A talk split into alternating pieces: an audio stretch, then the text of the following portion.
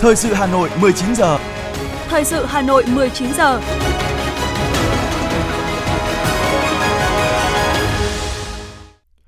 Võ Nam Thu Thảo xin kính chào quý vị và các bạn. Bây giờ là chương trình thời sự của Đài Phát thanh và Truyền hình Hà Nội, phát trực tiếp trên sóng phát thanh. Tối nay thứ tư ngày 8 tháng 3 năm 2023, chương trình có những nội dung chính sau đây. Chủ tịch Ủy ban nhân dân thành phố Trần Sĩ Thanh chủ trì phiên họp chuyên đề về các dự án chậm triển khai trên địa bàn huyện Mê Linh và tiếp ngài Kuratomi Sumio, Chủ tịch Liên đoàn Kinh tế Kyushu, Nhật Bản đang có chuyến công tác tại Việt Nam.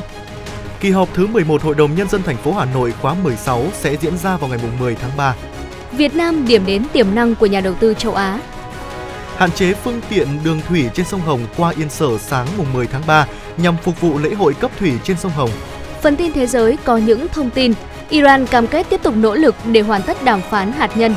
Nhóm thượng nghị sĩ Mỹ đề xuất dự luật dỡ bỏ cấm vận kinh tế Cuba. Nổ tòa nhà ở Bangladesh có hơn 100 người thương vong. Sau đây là nội dung chi tiết. Thưa quý vị và các bạn, sáng nay mùng 8 tháng 3, dưới sự chủ trì của Chủ tịch Ủy ban nhân dân thành phố Hà Nội Trần Sĩ Thanh, Ủy ban nhân dân thành phố tổ chức họp chuyên đề nghe báo cáo về việc chậm triển khai của một số dự án trên địa bàn huyện Mê Linh để tìm ra những giải pháp tháo gỡ hoặc thu hồi đất. Tại hội nghị, đại diện các sở ngành chuyên môn và địa phương đã phân tích, chỉ rõ nguyên nhân khách quan, chủ quan, đồng thời kiến nghị thu hồi đối với các dự án chây ý, cố tình kéo dài, không triển khai và đề xuất quỹ đất thu hồi sẽ được giao cho các chủ đầu tư lớn, đủ năng lực tài chính và kinh nghiệm để xây dựng các khu đô thị làm thay đổi diện mạo đô thị Mê Linh. Theo đúng tinh thần nghị quyết 15 của Bộ Chính trị về phương hướng nhiệm vụ phát triển thủ đô Hà Nội đến năm 2030, tầm nhìn đến năm 2045 đánh giá cao ý kiến trao đổi của các sở ngành và địa phương, người đứng đầu chính quyền thành phố yêu cầu các đơn vị địa phương tiếp tục tập trung kiểm tra xử lý 700 dự án vốn ngoài ngân sách có sử dụng đất chậm triển khai trên địa bàn kiên quyết thu hồi, chấm dứt và hỗ trợ thu hồi các dự án chậm triển khai, không để tình trạng chây ì kéo dài và coi đây là việc làm thường xuyên định kỳ hàng năm. Với các dự án đầy đủ thủ tục thì cho triển khai ngay theo phân kỳ và từng bước, thống kê, phân loại các dự án theo quy định giao trách nhiệm cho các sở ngành phối hợp thực hiện với văn phòng Ủy ban nhân dân thành phố, lựa chọn địa phương còn tồn tại nhiều dự án để kiểm tra giả soát. Trước mắt, tập trung kiểm tra, xử lý các dự án lớn chậm triển khai và phân cấp phân rõ trách nhiệm cho từng đơn vị. Đối với 64 dự án chậm triển khai trên địa bàn huyện Mê Linh, Chủ tịch Ủy ban nhân dân thành phố giao cho Sở Tài nguyên Môi trường cùng với các sở trao đổi thống nhất kiểm tra và ra soát theo từng nhóm các dự án, trình Ủy ban nhân dân thành phố trong tuần tới để ban hành quyết định thu hồi, chấm dứt các dự án chậm triển khai. Đồng thời, cấp ủy chính quyền huyện Mê Linh cũng cần phải tăng cường công tác tuyên truyền để người dân hiểu và tạo đồng thuận. Với sự cương quyết của thành phố, việc các dự án phải chấm dứt dừng triển khai có lẽ có thể coi đây là một liều thuốc đắng, nhưng nó sẽ được nó sẽ giải được căn bệnh đầu tư theo phong trào thiếu tâm và tầm trong đầu tư, giữ đất ăn phần, dù dự án quan trọng đến đâu, cần thu hút đến mấy cũng không thể để tồn tại đến lợi ích xin lỗi quý vị, cũng không thể để tổn hại đến lợi ích của người dân. Những điều đó đã được người dân đồng tình ủng hộ. Chiều nay, Chủ tịch Ủy ban nhân dân thành phố Hà Nội Trần Sĩ Thanh đã tiếp đoàn công tác Liên đoàn Kinh tế Kyushu Nhật Bản do ông Iutaka Asho, Chủ tịch danh dự liên đoàn tới chào xã giao và bàn thảo các vấn đề hai bên cùng quan tâm. Cảm ơn sự tiếp đón của lãnh đạo thành phố, Chủ tịch danh dự Liên đoàn Kinh tế Utaka Asho bày tỏ vui mừng trước quan hệ tốt đẹp giữa Hà Nội và vùng Kyushu với nhiều dấu mốc tốt đẹp. Trong đó phải kể đến việc tỉnh Fukuoka thuộc vùng Kyushu đã kết nghĩa với thành phố Hà Nội từ năm 2008. Ông Yutaka Asho cho biết mục tiêu của chuyến thăm lần này là khai trương trung tâm quảng bá Kyushu tại Hà Nội, bày tỏ biết ơn sự hỗ trợ của chính quyền thành phố trong quá trình này. Ông hy vọng việc thành lập trung tâm quảng bá Kyushu sẽ tăng cường đầu cầu kết nối giữa Kyushu và Hà Nội, tạo cơ hội phát triển hơn nữa mối quan hệ giữa Hà Nội và Kyushu nói riêng, Việt Nam và Nhật Bản nói chung trong thời gian tới. Cũng tại buổi tiếp, đại biểu từ phái đoàn liên minh đã trao đổi các mục tiêu phát triển, tiềm năng hợp tác đặc biệt trong nhiều lĩnh vực kinh tế hoan nghênh chuyến thăm của đoàn và đánh giá cao sự hợp tác đầu tư của các doanh nghiệp Nhật Bản trong thời gian qua. Nhất trí với những đề xuất từ phía liên đoàn, Chủ tịch Ủy ban nhân dân thành phố khẳng định Hà Nội sẵn sàng hợp tác với các doanh nghiệp Nhật Bản nói chung, vùng Kyushu nói riêng, đặc biệt là trong các lĩnh vực thế mạnh của Nhật Bản và Hà Nội có nhu cầu cao như phát triển hạ tầng, giao thông, công nghiệp, thu hút công nghệ cao, công nghệ xanh, giải quyết các vấn đề môi trường và chăm sóc sức khỏe cho người dân. Dự kiến kỳ họp thứ 11 Hội đồng Nhân dân thành phố Hà Nội sẽ diễn ra vào ngày 10 tháng 3 tới, sẽ xem xét thông qua 4 nội dung, gồm đề án quản lý sử dụng và khai thác hiệu quả tài sản công của thành phố Hà Nội giai đoạn 2022-2025, định hướng giai đoạn 2026-2030, phê duyệt điều chỉnh chủ trương đầu tư một số dự án sử dụng vốn đầu tư công của thành phố Hà Nội,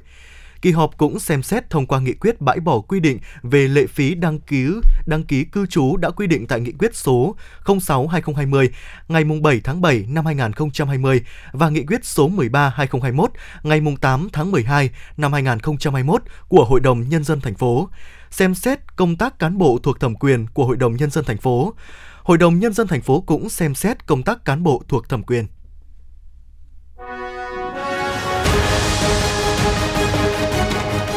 Thời sự Hà Nội, nhanh, chính xác, tương tác cao. Thời sự Hà Nội, nhanh, chính xác, tương tác cao.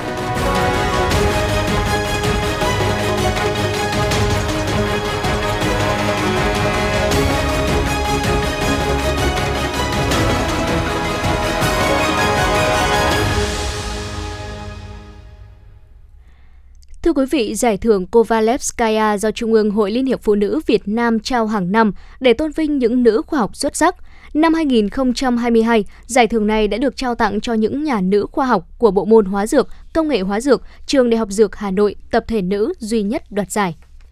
Những cuộc họp chuyên môn kéo dài đến 4 năm tiếng đồng hồ, có những ngày cả bộ môn huy động tổng lực trong phòng thí nghiệm để nghiên cứu hợp chất mới, là không khí làm việc căng thẳng và nghiêm túc thường thấy tại bộ môn hóa dược, công nghệ hóa dược, trường Đại học Dược Hà Nội để nghiên cứu tìm kiếm ra các chất mới có hoạt tính sinh học tiềm năng để phát triển thành thuốc, đòi hỏi phải tập trung cao độ và say mê nghề của các chị. Phó giáo sư tiến sĩ Phan Thị Phương Dung, giảng viên cao cấp bộ môn hóa dược, công nghệ hóa dược, trường Đại học Dược Hà Nội cho biết tổng hợp tạo ra các cái hoạt chất đấy nó cũng gặp khá nhiều khó khăn bởi vì cũng có rất nhiều thất bại chứ không phải là à, để đến được kết quả ngày hôm nay là chúng tôi ờ, trơn tru. Thế thì những cái cái đấy thì đòi hỏi là phải có cái sự kiên trì, nhẫn nại và thậm chí là có những lúc thất vọng nhưng mà cuối cùng cũng phải vượt qua đấy 5 năm gần đây, tập thể Bộ môn hóa dược đã chủ trì và tham gia 10 đề tài khoa học công nghệ cấp quốc gia, hàng chục bằng sáng chế được nước ngoài công nhận. Đặc biệt, tập thể đã thiết kế và tổng hợp được hơn 450 hợp chất mới dựa trên mục tiêu phân tử, trong đó có rất nhiều chất đóng góp vào ngân hàng các hợp chất tiềm năng của ngành dược thế giới, dùng trong nghiên cứu và phát triển thuốc mới điều trị ung thư, tiểu đường, sa sút trí tuệ. Tiến sĩ Đỗ Thị Thanh Thủy, Bộ môn Hóa dược, Công nghệ Hóa dược, Trường Đại học Dược Hà Nội và ông Nguyễn Hải Nam, Hiệu trưởng Trường Đại học Dược Hà Nội cho biết hướng nghiên cứu mà cá nhân tôi cũng như là các thành viên của bộ môn đánh giá cao trong quá trình nghiên cứu của mình đó là hướng nghiên cứu các cái hợp chất có tiềm năng trở thành các ờ, thuốc điều trị ung thư. À, hướng nghiên cứu này đã ờ, được à, ghi nhận bởi cộng đồng các nhà khoa học ở trên thế giới cũng như ở trong nước, thể hiện qua những bài báo quốc tế với chỉ số ảnh hưởng cao đồng thời thì à, nhiều hợp chất trong số những cái chất đã được tổng hợp của chúng tôi đã được đăng ký với các bản quyền quốc tế cũng như là trong nước. Của nhóm à, nghiên cứu của môn hóa dược là một cái nghiên cứu nền tảng và chúng tôi tin tưởng rằng nếu có sự đầu tư kiên trì bài bản thì chúng ta sẽ đạt được cái thành công và khi đạt được một thành công thì sẽ tạo cái đột phá cho ngành công nghiệp dược. Ngoài nghiên cứu thì giảng dạy là nhiệm vụ trọng tâm được ưu tiên của tập thể bộ môn hóa dược. Các chị phải sắp xếp thời gian hợp lý, tranh thủ nghiên cứu ngoài giờ để lên giảng đường và truyền tình yêu khoa học cho các sinh viên. Bạn Trương Cao Minh, sinh viên trường Đại học Dược Hà Nội cho biết. Hướng dẫn của Phó giáo sư tiến sĩ Trần Nguyên Thảo và ờ, các các thầy cô ở bộ môn thì em cảm thấy là dần dần thì em cũng hoàn thiện được những cái kỹ năng và kiến thức cần thiết cho công việc nghiên cứu khoa học của mình ạ tưởng rằng nghề làm khoa học là khô khan và chỉ dành cho nam giới, nhưng chỉ riêng trong bộ môn hóa dược, nữ lại chiếm số đông với 9 nữ khoa học trong tổng số 11 thành viên của bộ môn.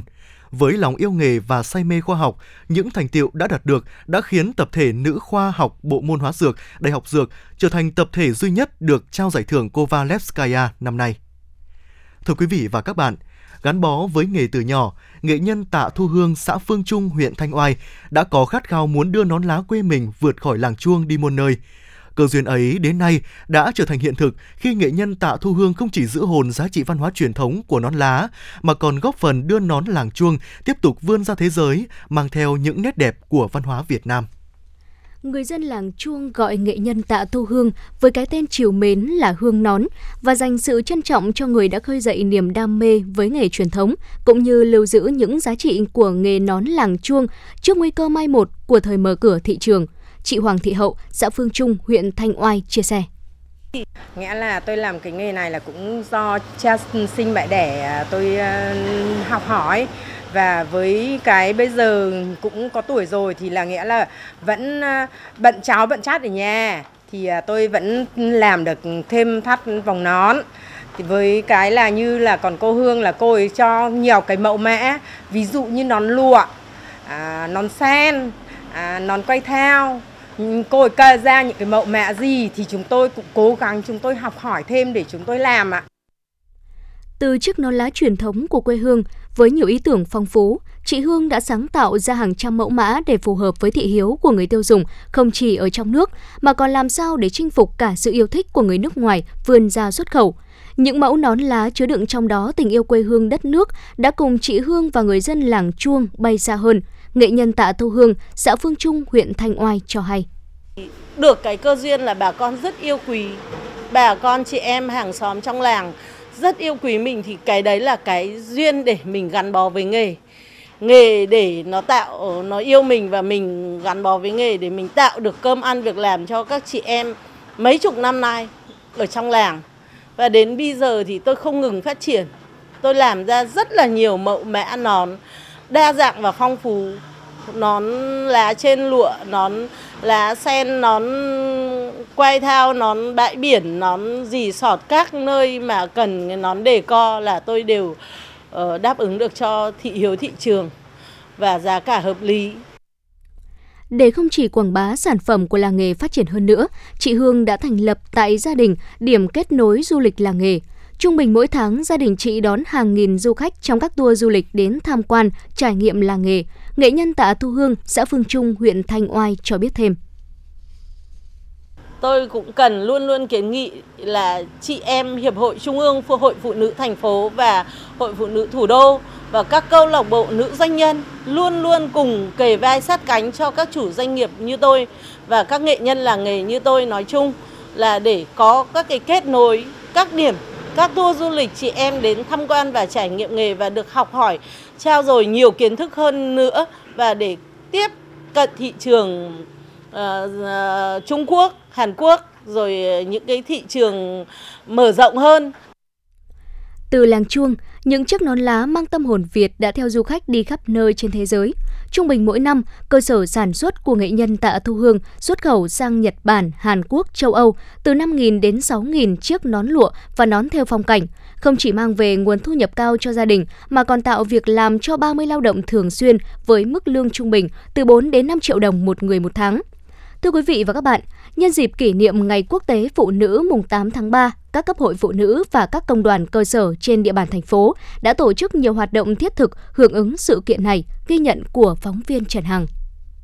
Những ngày này, trên khắp nẻo đường Hà Nội, đầu đầu cũng dễ dàng bắt gặp hình ảnh các chị em phụ nữ thướt tha trong tà áo dài. Một tuần qua, các cấp hội phụ nữ tại 30 quận huyện thị xã và cơ sở trực thuộc trên toàn thành phố đã và đang có nhiều hoạt động hưởng ứng tuần lễ áo dài hết sức thiết thực, ý nghĩa như tổ chức các hoạt động truyền thông về áo dài, quảng bá nét đẹp của phụ nữ với trang phục áo dài, đồng diễn áo dài, tổ chức thi bình chọn ảnh áo dài đẹp, thì nét đẹp duyên dáng áo dài. Bà Đinh Thị Phương Liên, Chủ tịch Hội Liên hiệp Phụ nữ quận Ba Đình chia sẻ. Khi người phụ nữ Việt Nam à, đi bất cứ đâu cũng đều rất tự hào trong cái tà áo dài. Nó thể hiện một cái à, à, nét đẹp rất là đặc trưng của phụ nữ Việt Nam Ờ, và cứ nhìn đến tà áo dài là ai cũng ờ, biết đấy là phụ nữ Việt Nam. Tuần lễ áo dài diễn ra từ ngày mùng 1 đến mùng 8 tháng 3 năm 2023 được Trung ương Hội Liên hiệp Phụ nữ Việt Nam phát động với sự hưởng ứng tích cực của phụ nữ thủ đô, góp phần quan trọng hiện thực hóa mục tiêu của đưa giá trị áo dài trở thành di sản văn hóa Việt Nam, không chỉ hiện diện trên mình những bộ áo dài thướt tha, hưởng ứng tuần lễ áo dài, các chị em phụ nữ còn vận động quyên góp để trao tặng áo dài cho phụ nữ có hoàn cảnh khó khăn. Bà Vũ Mai Hường, Chủ tịch Hội Liên hiệp Phụ nữ phường Điện Biên, quận Ba Đình cho biết. Với những phụ nữ có hoàn cảnh khó khăn vì nhiều lý do mà họ chưa thể diện được lên mình một bộ áo dài đẹp thì hôm nay nhân dịp mùng 8 tháng 3 thì Hội Phụ nữ phường cũng tặng lại chị em cán bộ hội viên à, chị em khó khăn đó bộ áo dài để người ta có thể hạnh phúc trong ngày lễ mùng 8 tháng 3 thì đây cũng là một niềm động viên hạnh phúc đối với mỗi cá nhân của hội viên khó khăn ạ. Tại các quận huyện, hoạt động hưởng ứng Ngày Quốc tế Phụ nữ mùng 8 tháng 3 diễn ra mạnh mẽ với nhiều nội dung liên quan trực tiếp đến các vấn đề thiết thân với phụ nữ. Điển hình như tại huyện Đông Anh, Hội Liên hiệp Phụ nữ huyện tổ chức hội thi dân vũ Zumba gắn kết cộng đồng năm 2023, kỷ niệm 113 năm Ngày Quốc tế Phụ nữ mùng 8 tháng 3, 1978 năm khởi nghĩa Hai Bà Trưng. Phát động đợt thi đua cao điểm chào mừng kỷ niệm 75 năm Ngày Bắc Hồ ra lời kêu gọi thi đua ái quốc. Theo đó, nhiều hoạt động đã được các cấp hội huyện phát động nhằm phát huy tinh thần đấu tranh của phụ nữ lao động thế giới. Khí phách Hai Bà Trưng, lớp lớp phụ nữ huyện Đông Anh hôm nay đã và đang viết tiếp những trang sử vẻ vang của phụ nữ Việt Nam. Tích cực học tập, sáng tạo trong lao động sản xuất, chủ động hội nhập quốc tế, tự vươn lên, khẳng định vai trò vị thế trong các lĩnh vực kinh tế chính trị, văn hóa xã hội, góp phần xây dựng huyện Đông Anh thành quận ngày càng giàu đẹp văn minh hiện đại. Bà Nguyễn Thị Thu Hằng, Phó Chủ tịch Hội Liên hiệp Phụ nữ huyện Đông Anh chia sẻ. Ngoài cái tặng áo dài ra thì các cấp hội thì cũng có tặng cả quà nữa cho các phụ nữ khó khăn, trẻ em có hoàn cảnh khó khăn và cũng hưởng ứng cái à, à, phong trào cái à, mẹ đỡ đầu cái phong trào do trung ương hội phát động ấy và bên cạnh nó thì cũng có cái hưởng ứng cái hoạt động mà à, mỗi phụ nữ trồng một cây xanh và mỗi cơ sở hội có một công trình xanh ấy để làm sao có những cái phần việc phù hợp với cả hội. Tại huyện Thanh Trì, Hội Liên hiệp Phụ nữ huyện cũng đã phát động 100 ngày thi đua cao điểm. Theo đó, mỗi cơ sở hội có ít nhất một công trình, phần việc vì phụ nữ, trẻ em, tích cực tham gia xây dựng đô thị văn minh, góp phần thực hiện có hiệu quả nhiệm vụ phát triển kinh tế xã hội của huyện. Mỗi hội viên phụ nữ có một hành động đẹp, việc làm tốt, học tập và làm theo tấm gương Chủ tịch Hồ Chí Minh, hết lòng yêu thương con người, ý chí khát vọng vươn lên xây dựng người phụ nữ thủ đô trung hậu, sáng tạo, đảm đang, thanh lịch. Bà Phạm Thị Bích Thủy, Phó Chủ tịch Hội Liên hiệp Phụ nữ huyện Thanh Trì chia sẻ. À, Hội Liên hiệp Phụ nữ huyện Thanh Trì đã à, xây dựng cái kế hoạch tuyên truyền để triển khai tới à, 100% cơ sở hội và yêu cầu là à, hai cơ sở hội là lại triển khai tuyên truyền đến cán bộ hội viên còn các ở hội liên hiệp phụ nữ huyện thì huyện tổ chức cái kỷ niệm và gắn với hoạt động là biểu dương phụ nữ ờ, tiêu biểu trong ờ, công tác hội rồi ờ, trao thưởng các cái cuộc thi thông qua các hoạt động khơi dậy phát huy truyền thống vẻ vang, phẩm chất tốt đẹp của người phụ nữ, khẳng định vai trò của họ trong gia đình, cộng đồng và xã hội, đồng thời tạo không khí phấn khởi thi đua trong cán bộ hội viên phụ nữ trên toàn thành phố.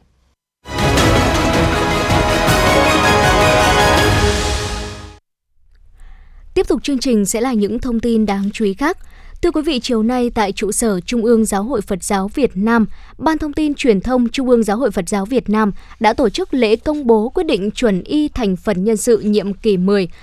năm 2022-2027 theo quyết định số 034 của Hội đồng trị sự Trung ương Giáo hội Phật giáo Việt Nam do Hòa thượng Thích Thiện Nhân ký ngày 3 tháng 1 năm 2023 về chuẩn y nhân sự Ban Thông tin Truyền thông Trung ương Giáo hội Phật giáo Việt Nam khóa 9, nhiệm kỳ năm 2022-2027 gồm có 98 thành viên do Hòa thượng Thích Gia Quang, Phó Chủ tịch Hội đồng trị sự làm trưởng ban, Ban Thông tin Truyền thông Trung ương Giáo hội Phật giáo Việt Nam hoạt động theo quy định của Hiến trương Trung ương Giáo hội Phật giáo Việt Nam, quy chế Ban Thông tin Truyền thông Trung ương và pháp luật nhà nước. Phát biểu tại buổi lễ, Hòa thượng Thích Thanh Nhiễu, Phó Chủ tịch Thường trực Hội đồng trị sự nhấn mạnh vai trò, chức năng, nhiệm vụ của Ban Thông tin Truyền thông là truyền tải thông tin Phật sự của Giáo hội Phật giáo, giúp mọi người hiểu rõ hơn về đường lối chủ trương của Trung ương Giáo hội Phật giáo Việt Nam, làm hình ảnh Phật giáo trở nên tốt đẹp hơn ở trong nước và ở nước ngoài trong thời hiện đại toàn cầu hóa, làm cho Phật giáo có vị trí cao quý, đẹp hơn ở trong nước và bạn bè Phật giáo quốc tế. Xin chuyển sang những thông tin kinh tế. Thưa quý vị, với việc tham gia hàng loạt các hiệp định thương mại tự do gần đây, Việt Nam đã thành công trở thành một thị trường cận biên hàng đầu tại châu Á. Các công ty đa quốc gia cũng như các doanh nghiệp xuất khẩu Việt Nam có đặc quyền được tự do tiếp cận 15 trong số các thị trường nhóm G20. Tuy nhiên, nghiên cứu của HSBC cho thấy, đến năm 2030, thị trường tiêu dùng nội địa của Việt Nam sẽ vượt xa các thị trường Thái Lan, Anh và Đức. Nhiều nhà đầu tư FDI hiện tại và tiềm năng đều có cùng quan điểm rằng Việt Nam sẽ tiếp tục hưởng lợi nhờ có hệ sinh thái sản xuất đã được thiết lập, chi phí cạnh tranh, số lượng công nhân lành nghề ngày càng tăng, sự hỗ trợ pháp lý tiến bộ, tài sản và thu nhập của tầng lớp trung lưu ngày càng tăng, cũng như lợi thế từ việc tận dụng chiến lược Trung Quốc cộng một. Do đó, Việt Nam vẫn là điểm đến được nhiều nhà đầu tư quốc tế, bao gồm cả nhà đầu tư châu Á lựa chọn trong thời gian tới. Ngày hôm nay, Văn phòng Điều phối Nông thôn mới Trung ương, Bộ Nông nghiệp và Phát triển Nông thôn tổ chức gặp mặt báo chí giới thiệu về những điểm mới của Bộ Tiêu chí và quy trình đánh giá phân hạng sản phẩm thuộc chương trình mỗi xã một sản phẩm ô cốp. Phát biểu tại hội nghị, ông Đào Đức Huấn, trưởng phòng ô cốp, Văn phòng Điều phối Nông thôn mới cho biết, một số điểm mới của Bộ Tiêu chí quy trình đánh giá phân hạng sản phẩm ô cốp, việc xây dựng Bộ Tiêu chí ô cốp được thực hiện trên nguyên tắc kế thừa tối đa Bộ Tiêu chí ô cốp giai đoạn năm 2018-2020 đã được ban hành chỉ điều chỉnh bổ sung những yêu cầu nhằm phù hợp với mục tiêu phát triển chương trình ô cốp giai đoạn năm 2021-2025 theo quyết định số 919 của Thủ tướng Chính phủ và đáp ứng yêu cầu thực tiễn ở các địa phương. Từ nay đến hết ngày 11 tháng 3, phòng trưng bày nhận diện hóa mỹ phẩm vi phạm trên thị trường tại số 62 Tràng Tiền, Hoàn Kiếm, Hà Nội sẽ trưng bày khoảng hơn 30 chủng loại hàng hóa với hơn 500 sản phẩm vi phạm, chủ yếu là thực phẩm chức năng, dầu gội, sữa tắm, sản phẩm giảm cân, sản phẩm dành cho bà bầu. Việc trưng bày nhận diện sẽ giúp người tiêu dùng phần nào trong việc lựa chọn đúng các sản phẩm thật giả, tránh để mua sử dụng những sản phẩm vi phạm, người tiêu dùng nên đến các địa chỉ cửa hàng uy tín có nguồn gốc rõ ràng, đặc biệt phải thận trọng khi chọn mua hàng hóa qua các sàn kênh thương mại điện tử.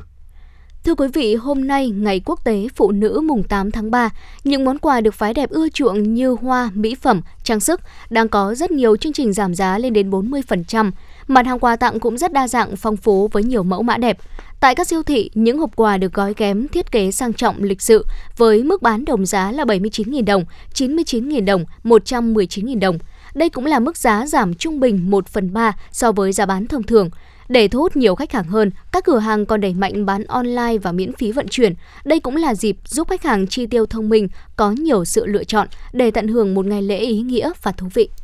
Cũng trong ngày 8 tháng 3, thị trường hoa ghi nhận sức mua tăng cao đột biến, đông mua đông người mua. Trên các phố như là phố Hai Bà Trưng, Kim Mã, Nguyễn Chí Thanh, khảo sát giá hoa tăng từ 30 đến 50% so với ngày thường. Bên cạnh hoa tươi nội địa, các dòng hoa hồng, mẫu đơn, mao lương, tulip nhập khẩu có giá hàng triệu đồng vẫn đắt khách. Được biết giá hoa tăng cao là do người bán đã tính thêm chi phí mua phụ kiện, thuê người làm và shipper. Nhiều đại diện cửa hàng cho biết lượng đặt hàng tăng dồn dập khiến các nhân viên phải vô cùng bận rộn. Vào 15 giờ chiều nay, giá vàng SJC được công ty vàng bạc đá quý Sài Gòn niêm yết mua vào ở mức 65,8 triệu đồng một lượng, bán ra 66,5 triệu đồng một lượng, giảm thêm 250.000 đồng mỗi lượng so với ngày hôm qua. Như vậy, giá vàng SJC đã giảm 3 ngày liên tiếp và mất khoảng nửa triệu đồng một lượng. Chi cục Đường thủy nội địa khu vực 1 cho biết trong thời gian từ 7 giờ 30 đến 9 giờ 30 ngày 10 tháng 3 năm 2023, tức là ngày 20 tháng 2 năm Quý Mão, cơ quan chức năng sẽ cấm luồng nhằm hạn chế phương tiện giao thông đường thủy nội địa lưu thông trên sông Hồng đoạn qua khu vực Yên Sở, quận Hoàng Mai, Hà Nội.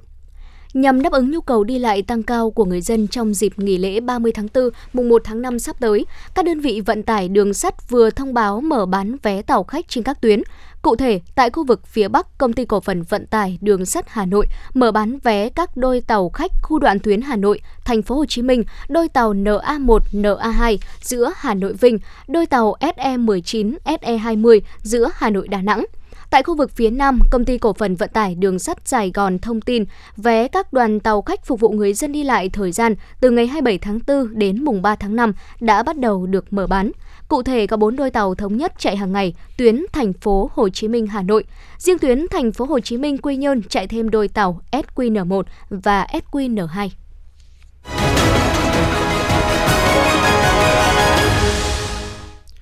Xin chuyển sang những thông tin quốc tế. Thưa quý vị, Bộ trưởng Ngoại giao Iran Hossein Ami tuyên bố nước này sẽ kiên định con đường ngoại giao nhằm tìm kiếm giải pháp cho các cuộc đàm phán hạt nhân đang bị đình trệ. Người đứng đầu ngành ngoại giao Iran cũng khẳng định nước này sẽ không bao giờ rời bỏ bàn đàm phán, cũng như sẽ không nhượng bộ quá giới hạn ngay cả trong những tình huống khó khăn nhất.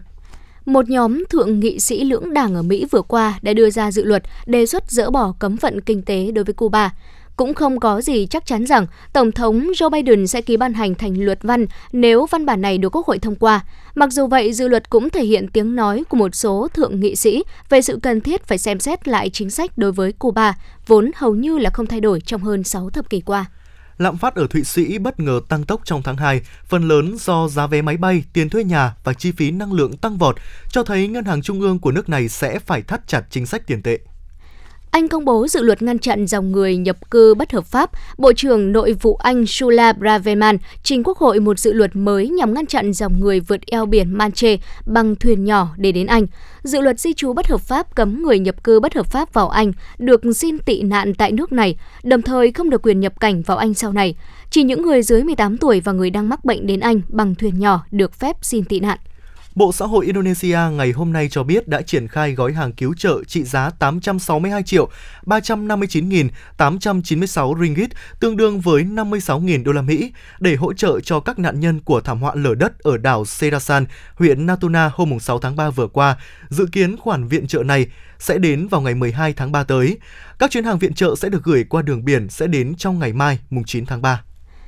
Thưa quý vị, có ít nhất là 15 người đã thiệt mạng và khoảng 100 người khác bị thương trong vụ nổ tòa nhà tại khu trung tâm thương mại ở thủ đô Dhaka của Bangladesh. Nguyên nhân vụ nổ tòa nhà chưa được xác định, nhưng giới chức nghi do số hóa chất cất giữ trái phép bên trong tòa nhà. Cảnh sát tin rằng đây là một vụ tai nạn không phải là khủng bố, nhưng cho biết sẽ điều tra khả năng này. Ủy ban chống tham nhũng Indonesia phát hiện nhiều sai phạm liên quan đến hoạt động quản lý thu phí các tuyến đường giao thông, dẫn đến thiệt hại tương đương 292 triệu đô la Mỹ. Theo Ủy ban chống tham nhũng của nước này, những dấu hiệu nghi ngờ tham nhũng xuất hiện ở hầu hết các giai đoạn từ quá trình chuẩn bị, đấu thầu, tài trợ, xây dựng cho đến vận hành bảo trì. Ít nhất hai người đã thiệt mạng và 16 người khác bị thương sau khi một tàu hỏa bị chật bánh tại thành phố Qualiop, cách thủ đô Cairo của Ai Cập 23 km về phía bắc. Vụ tai nạn đường sắt xảy ra vào tối ngày 7 tháng 3 theo giờ địa phương. Cơ quan công tố Ai Cập đã yêu cầu mở cuộc điều tra về vụ việc, trong khi Bộ Giao thông Vận tải nước này cũng đã thành lập một ủy ban điều tra. Hội đồng Liên minh châu Âu EU đã thông qua một quy định kéo dài thời hạn chứng nhận thiết bị y tế để giảm thiểu nguy cơ thiếu hụt. Theo kế hoạch, quy định mới sẽ cần được Nghị viện châu Âu và Hội đồng EU chính thức thông qua vào ngày 15 tháng 3. Sau đó, quy định sẽ có hiệu lực sau khi được đăng trên công báo của EU. Cơ quan giám sát dịch tễ quốc gia Brazil Anvisa thông báo tạm thời đình chỉ việc sử dụng khẩn cấp thuốc Evusheld dự phòng COVID-19 do hãng dược phẩm AstraZeneca sản xuất vì không hiệu quả với các biến thể của virus SARS-CoV-2 lây lan tại nước này.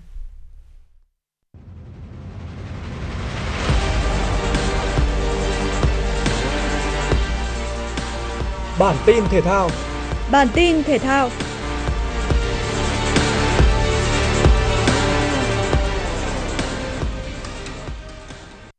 U20 Việt Nam đối đầu U20 Iran tại lượt trận cuối bảng B, vòng chung kết U20 châu Á 2023. Đẩy cao đội hình và U20 Iran đã tạo ra tình huống nguy hiểm ngay ở phút thứ 6, khiến thủ môn Cao Văn Bình phải cảnh giác để một pha bóng đi vọt sáng ngang.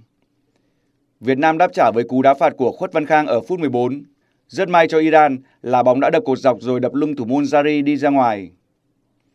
Thêm một cơ hội nữa cho chúng ta ở phút 25 từ một tình huống phản công nhưng cú sút của Vĩ Hào không đủ khó để thắng được thủ môn Zari. Phút 36, từ một quả đá phạt, Habavi đã chọn vị trí tốt và đánh đầu cận thành đưa U20 Iran vượt lên dẫn trước. Cuối hiệp 1 còn có thêm hai lần nữa, Habavi có cơ hội ghi bàn, nhưng cả hai lần Nguyên Hoàng đều kịp giải nguy. Bước sang hiệp 2, huấn luyện viên Hoàng Anh Tuấn tung cả Văn Trường và Quốc Việt vào sân. Phút 56, Quốc Việt đã đưa Hồng Phúc xuống biên phải, căng ngang vào và dù Văn Trường sút chết bóng, Văn Khang ở phía bên kia vòng cấm đã có mặt kịp thời, tung cú dứt điểm gỡ hòa 1-1 cho U20 Việt Nam. Bàn gỡ khiến các cầu thủ U20 Việt Nam chơi tự tin hơn, nhưng khi hiệp 2 bắt đầu đi vào nửa cuối, một số vị trí tỏ ra đuối sức. Phút 75, vài cầu thủ đá cánh của U20 Việt Nam đã không thể theo kèm, khiến U20 Iran bật tường xuống biên và Saha Khizan đón đường căng ngang với cú sút ngay hạ gục Văn Bình đưa U20 Iran vượt lên lần thứ hai. Những nỗ lực sau đó của các cầu thủ U20 Việt Nam đều không thể có bàn gỡ. Thậm chí ở phút bù giờ thứ tư của trận đấu, cầu thủ vào thay người Hossein Neza đã ghi bàn thắng thứ ba cho Iran. Thắng chung cuộc 3-1, Iran giành quyền vào vòng knock-out. Trong khi đó, U20 Việt Nam cho dù có được 6 điểm nhưng cũng đành dừng bước tại vòng bảng. Sau buổi tập cuối cùng của đợt tập trung giai đoạn 1, huấn luyện viên trưởng Philip Chusier đã đưa ra quyết định về danh sách rút gọn lần 1 của đội tuyển U20 Việt Nam để bước vào giai đoạn tập huấn tiếp theo. Có tổng cộng 13 cầu thủ phải nói lời tạm biệt đồng đội trong đợt sàng lọc đầu tiên này. Đó là thủ môn Nguyễn Duy Dũng, hậu vệ Lê Văn Thành, Phan Du Học, Nguyễn Hữu Thực, tiền vệ Ngô Đức Hoàng, Huỳnh Công Đến, Đặng Quang Tú, Bùi Ngọc Long, Nguyễn Anh Tú, Nguyễn Văn Tùng, Nguyễn Thanh Khôi, tiền đạo Tẩy Văn Toàn và Ngô Văn Lương. Như vậy, từ danh sách 41 cầu thủ được triệu tập, quân số U23 Việt Nam tập huấn giai đoạn 2 được rút xuống còn 28 cầu thủ, trong đó có 4 thủ môn. Trong giai đoạn tập huấn lần thứ hai, huấn luyện viên Philippe Jouzier sẽ truyền tải kỹ hơn về lối chơi, đấu pháp chiến thuật áp dụng cho đội tuyển, đồng thời tiếp tục đánh giá lực lượng cho đợt tập huấn tiếp theo, bắt đầu từ ngày 12 tháng 3 và kết thúc vào ngày 17 tháng 3. Dự báo thời tiết đêm mùng 8 ngày mùng 9 tháng 3 năm 2023, thủ đô Hà Nội trời có mây, đêm và sáng sớm có mưa phùn và sương mù dài rác, trưa chiều giảm mây hừng nắng, gió đông nam cấp 2 cấp 3, đêm và sáng sớm trời rét, nhiệt độ từ 18 đến 26 độ C. Quý vị và các bạn vừa nghe chương trình thời sự của Đài Phát thanh và Truyền hình Hà Nội, chỉ đạo nội dung Nguyễn Kim Khiêm, chỉ đạo sản xuất Nguyễn Tiến Dũng, tổ chức sản xuất Vương Truyền. Chương trình do biên tập viên Nguyễn Hằng, phát thanh viên Võ Nam Thu Thảo và kỹ thuật viên Quang Ngọc phối hợp thực hiện. Thân ái chào tạm biệt.